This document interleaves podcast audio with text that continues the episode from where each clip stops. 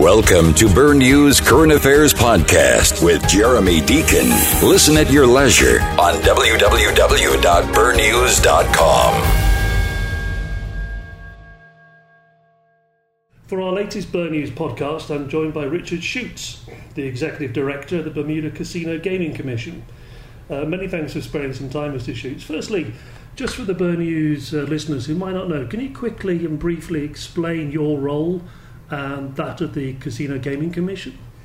In 2014, at the end of the year, the, uh, the legislature passed an act known as the, the Casino Act, and uh, it authorized up to three integrated resort casinos on the island. Uh, the following February, they appointed three commissioners to that position, all local individuals from the island, and in May of, of 2015, they appointed two more. I was hired in September as to really be the administrative head of the project, and so I'm involved in, in essentially running the effort to introduce up to three integrated resort casinos on the island of Bermuda. Um, thank you for that. You mentioned uh, the act that was passed that set up the Casino Gaming Commission. Um, has that legislation uh, proved to be okay for Bermuda, or have you found you've had to make any changes? I, I have actually made a large number of changes. I think that the selection of the of the Singapore Act to be our model was a little bit strained. First of all, one wants to remember that Singapore is an island of six million mm-hmm. people, and whereas we have sixty thousand mm mm-hmm. here, Singapore has fifteen million airline arrivals here, where we have less than six hundred thousand.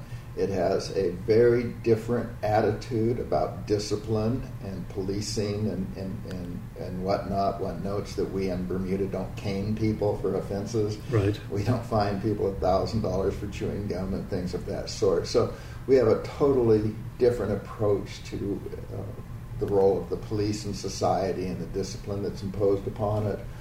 And um, and, and so that brought about certain changes. It's also the case the Singapore Act took seven years. For the last several years, it had 190 regulators and cost about $30 million a year.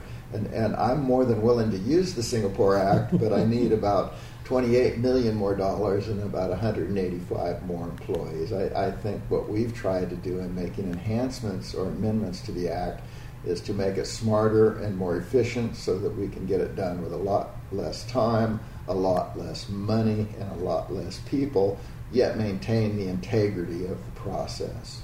So, what are the, some of the key changes you've had to make to the legislation? Well, some of it was just just simple language things.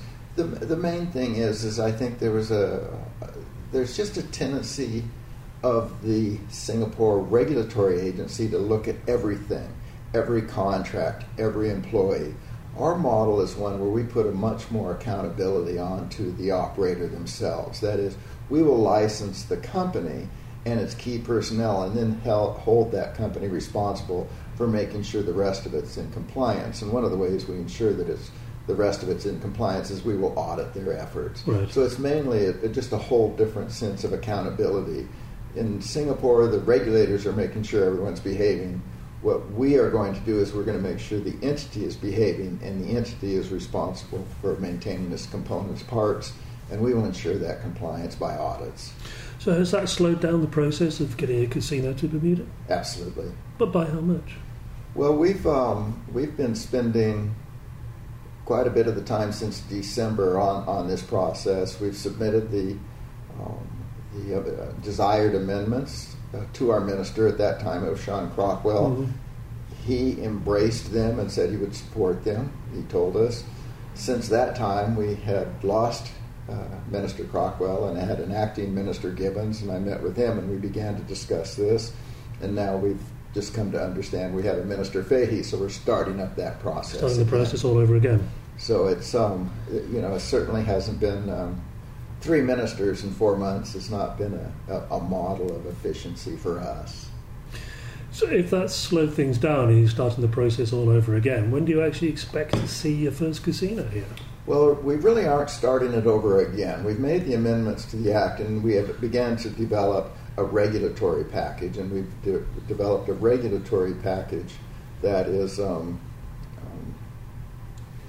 we're basing that regulatory a, a package that the legislature will approve our amendments. So Mhm. we're hoping that goes well.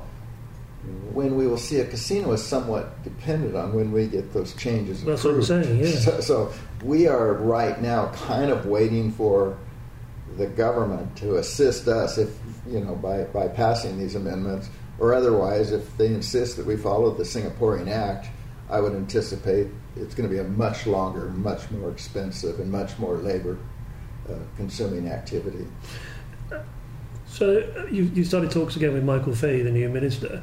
Have you been given any indication of when the amendments might be tabled?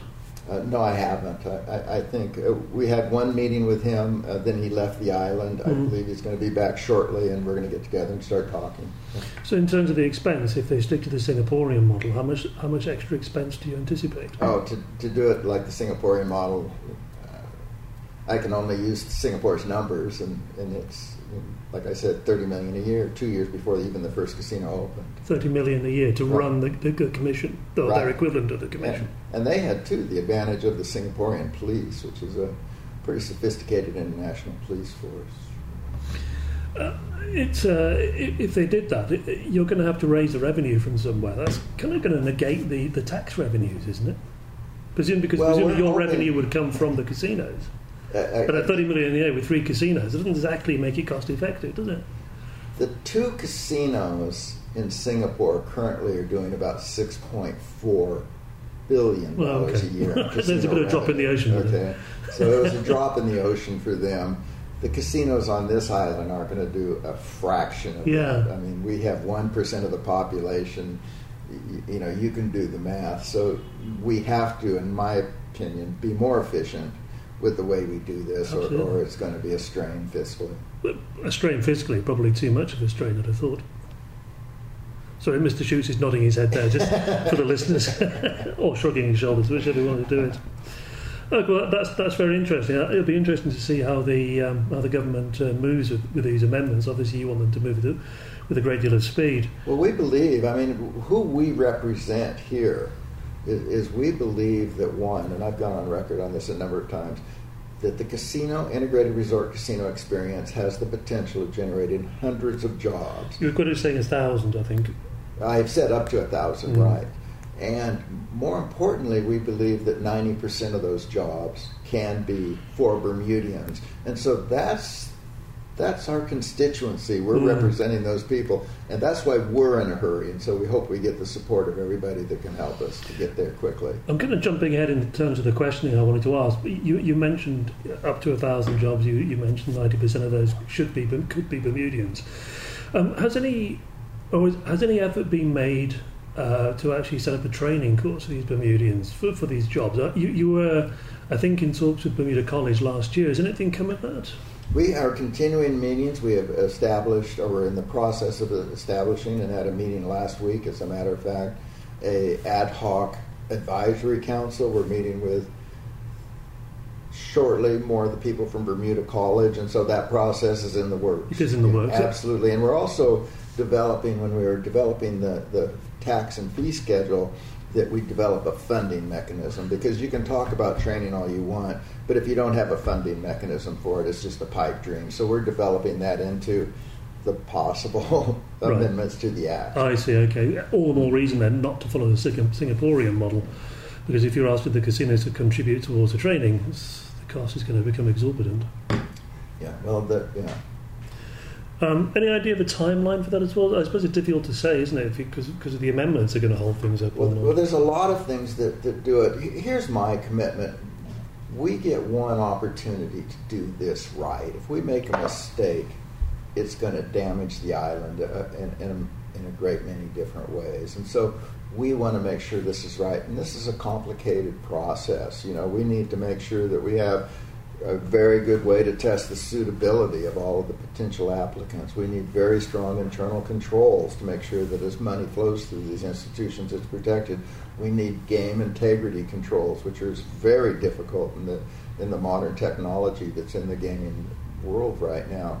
We need to ensure that we have ways that the tax revenues are, or that are generated, the Mhm. fees are appropriately accounted for and collected, and we need protections for the vulnerable. And even the vulnerable piece, that's a huge developing area. So there's just a lot to do, and we need to get it right. Oh, again, I was going to touch on the on the vulnerable. Is part of your role. Uh, the commission's role is to protect the vulnerable. Um, what kind of discussions have you had on that so far? We brought from outside, uh, from UCLA, one of the leading researchers in the area of problem and pathological gambling, and she came to the island and, and, and she made a presentation. We invited the cabinet, we invited the uh, opposition leaders, and, and, a great many different people from the community, recovery community. We're currently in the process of developing a, another ad hoc advisory council of, of leading people in the recovery uh, community in the island what we're looking to do is we're, we want to have a vibrant exclusion program. That means if someone chooses not to be able to participate in the gambling, that they cannot enter the facility or they will be asked to leave if they do. They can't be mailed, you know, incentives right. to attend, things of that sort. They can't do credit transactions in the casino. We also want to make sure before we open the first casino that we have trained um, treatment providers in the island, and, and the, so we want to have a hotline. And, and this is a funny thing about Bermuda. We can't put the hotline on the island because if someone picks up the phone and says, I have a problem, it's highly likely that they could be talking to their cousin. So yeah, we're going like Stoppers. route the, the, uh, yeah. the, that through a U.S. Mm-hmm. channel mm. and then bounce it back to Bermuda on it. And we've solved that on a technology. So we'll have a hotline if someone has a problem they can find out how to get treatment for that problem. We will have exclusion. We will have a marketing budget to ensure that people know what the hotline number right. is. Mm-hmm. And, and we will have impose upon the operators a need to establish what are known as responsible gaming programs. That is, there will be key people in the property. If someone says, I have a problem, they can go to these people, they can get the appropriate literature and that sort. Okay. You mentioned uh, exclusion, uh, and people can say, please, please exclude me. Um, would I be able to say to, about my 18 year old son, for instance, please exclude him? I am very much against the, uh, the and one of the amendments I'm asking for is that you can't have third party exclusion. The reason for that is severalfold. Very few jurisdictions do that. The head of the National Council of Problem Gambling in the United States does not advocate it. And the problem, and, and, and I don't, is, is this if say a wife is to tell her husband that you can't, you know, to, to initiate the process, that can cause some real strains in that relationship. Mm-hmm. And, and if that guy is with his buddies and can't go attend the casino because his wife has told him, that can present certain challenges. And it's also the case that the wife could get him off the list, and one worries that he's not going to potentially threaten that individual to get to tell her to take his name off the list. I just don't think it's a good program. It hasn't been tested. There's no evidence to support it, suggest it works, and so we're going to go with the tried and true exclusion. And, and you'll find in just about any type of and, and, and problem gambling is not a character flaw. It, it is a disease. It's a disease. It's like alcoholism. It needs to be addressed, addressed like that. Yeah. And if you find out what works best, it's when the individual admits he has a problem. Telling someone you've got to stop drinking, telling someone you've got to start gambling is not a good treatment modality and, and methodology, and it just I don't think it works. Personally. So you're confident these, these uh, the protection for the vulnerable will be in place before the first casino opens? I am absolutely comfortable, and and, and look, we will be probably the most responsible industry on this island and, and two, you have a problem gambling situation now. I had the head of the National Council of Problem Gambling in the United States call me because they're getting calls from Bermuda. You have a great deal of gambling taking place on this island yes, now, yeah. and it's unregulated and it's oftentimes illegal. And that's one of the benefits of what we do. We provide, by making all that legal and legitimate, we also provide protections for the vulnerable. We think that's important.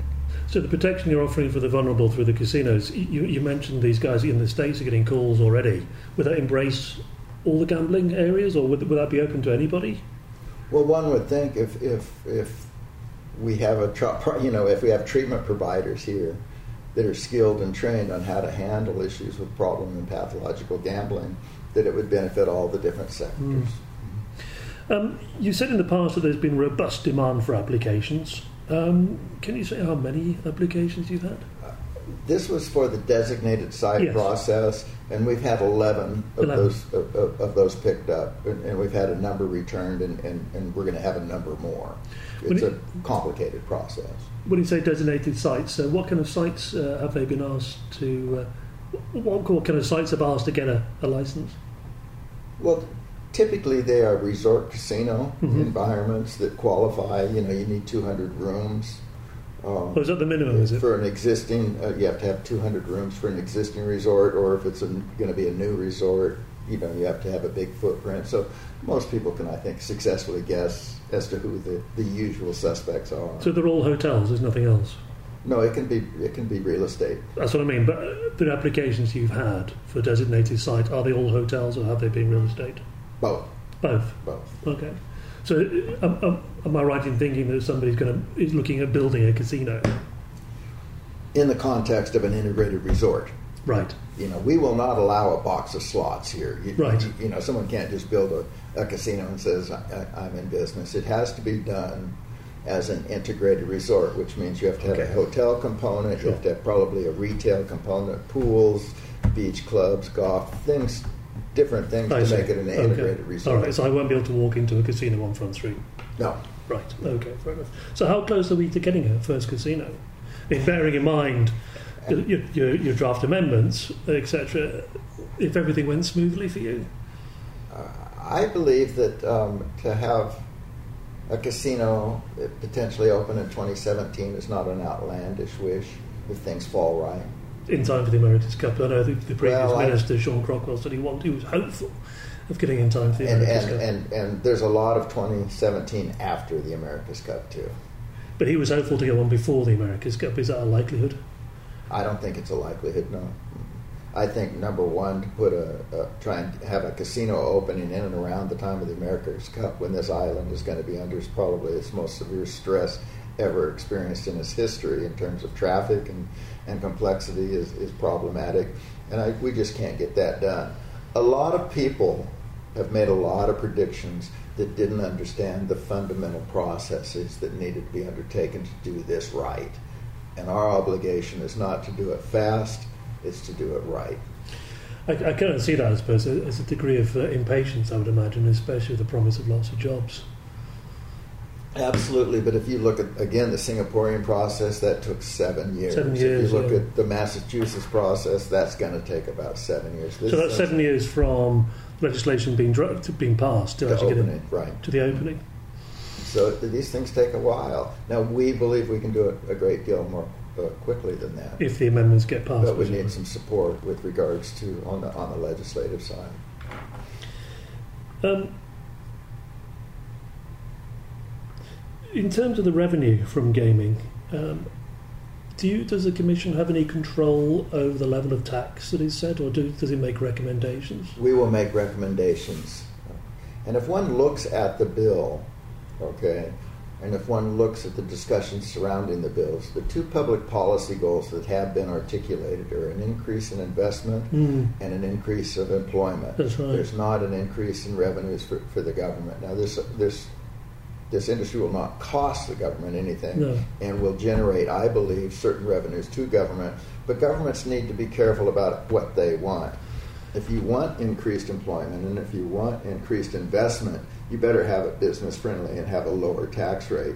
As you raise that tax rate, you eliminate the potential of that industry to invest and to hire employees. not just that industry, any industry, because you're taking more revenue out. That's right, and, and, and so it's important. And a lot of jurisdictions get confused as to they try and do too much, Mm. and, and they end up creating kind of this weird a camel when they're trying to design a horse. So, would your recommendation to be to keep the taxes lower? Absolutely low, and I think that we have a lot of potential to be attractive to the East Coast operators. When there, they have 60 and 70 percent tax rate, outlandish, or 60 percent tax rates, 55 in Pennsylvania, 66 in Maryland, very high tax rates. We're hoping that will be attractive to some of those operators to possibly locate here and bring their higher end players over here. Which I just we'll lead me on to something else, but I just want to talk about the tax. So, what would you recommend as in terms of a tax rate? I would recommend, uh, my recommendation would be a 10% tax 10%. rate, uh, which is a little higher than Nevada's and a little higher than New Jersey, but it would put us on the lower, more business friendly environments. And that'll still raise significant revenue for the government, would it? One would think it's, it's not going to solve No, it's part of the, the, revenue. the, part of the the fiscal solution, crisis of, of this country. So, you- just getting back, you, you were talking about keeping the low tax rate, keeping the tax rate lower to attract um, some of the operators in the states. Have they uh, uh, have they already expressed interest in Bermuda? I have uh, met with uh, five or six personally of, of the bigger operators. We have had an operator on the island. I am uh, planning on meeting with more, uh, and and um, you know we hope something will come with that. You know, in an ideal world, we'd like somebody with a nice brand. We would like somebody that's established uh, the, their, with their competence in terms of being institutionally smart about money laundering and, and having a culture of compliance because that'll make it a lot easier to to legitimize ourselves for the banking community, which is one of our Mm. challenges and Mm. things of that sort. So these people you're seeing, they're, they're going to be working hand in glove with the existing hotels or the new hotels. One would think, yes. Uh, it, it, I think it's our goal to, to bring in a known brand, and that's Mm. always the case. I mean, if it was Jeremy and Richards Casinos, that's not. But you can, you know, if it's a big name, that's going to mean something. Brands mean things. Yeah, they, they give you a sense of security, don't they? Um, reading about gaming across the world, I mean, obviously there are different areas of success, but also there seems to be a sense that um, casinos yesterday's uh, entertainment. We read quite a lot about casinos in the US shutting down, for instance. Um, is this kind of a bit too late? Uh, I don't think it's too late. First of all, the, the the stories about the casino shutting down are particular stories like New Jersey, Mm. and that's not a macro air, difficulty, a macroeconomic problem. New Jersey's impacted because Pennsylvania legalized, and people from Pennsylvania used to drive to New Jersey. They quit driving. Interestingly enough, they used to drive to New Jersey and to pay New Jersey's people taxes. Now they stay in Pennsylvania to pay their own taxes. And, and so there's regional market disturbances, but the overall macroeconomic scene shows casinos growing in the United States. You see massive growth in Asia. South America is exploding now. Brazil is going to be the big next big market. Uh, so I think no, the, the and, and in England you've gone really heavily with um, uh, internet applications. Yeah. Uh, I think the brick and mortar model is still very strong, especially in the resort context. That's, that's a very good point. Could the brick and mortar uh, uh, process here extend into internet applications? We are hoping, and again, it, we need some amendments here, is one of the troubles with an island model is that there's things to do during the day. Hmm. Okay, you have sailing, you have the beaches, you have swimming, you have golfing. They come back, they shower, they prepare for dinner, they go to a nice, very great dinner, and then they go to the casino. So it's around 10:30 at night they go to the casino, and about one o'clock they're done. So you have a very short window. We believe that we can, we have the technology available to ring fence the resort and allow certain mobile applications. So we could have a lounge where you could that would be restricted to adults, where you could have gambling on mobile applications. We could have two pools on a resort. One of the pools would be for adults only, and one would be families, and one could sit by the pool and on the mobile application play a slot or a blackjack or make a sports bet or whatever. And, and we believe that that extends the revenue potential of, of the resort, and it has great protections. And that's not internet; that would be intranet.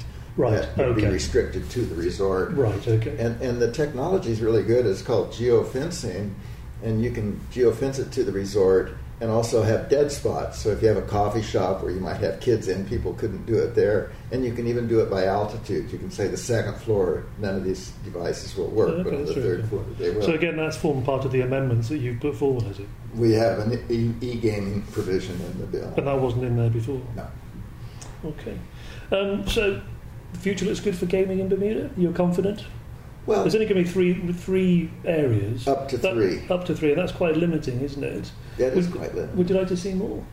I don't think the island can handle more. I think whether the an- island can handle three is, is, is a bit of a struggle. In what way handle it? we don't have a, a big population base. Again, go to the Singapore model: six million Hmm. population, 15 million arrivals by air. We have 60,000 people, 1% of the Singaporean population, and we have uh, less than 600,000 So you think two might be Or more- Total arrivals, that Yeah. includes cruise ships. Absolutely. Do you think Yeah. two might be more realistic? I- you know, I we will see. You know, um, my guess is, um, well, we'll see. You know, but it can't. It can be up to three. Okay, on that note, Mr. Schuetz, thank you very much for your help. My pleasure. Okay. Thank you for tuning in to Bernews Current Affairs Podcast with Jeremy Deacon. Listen at your leisure on www.bernews.com, your 24 7 Bermuda news source.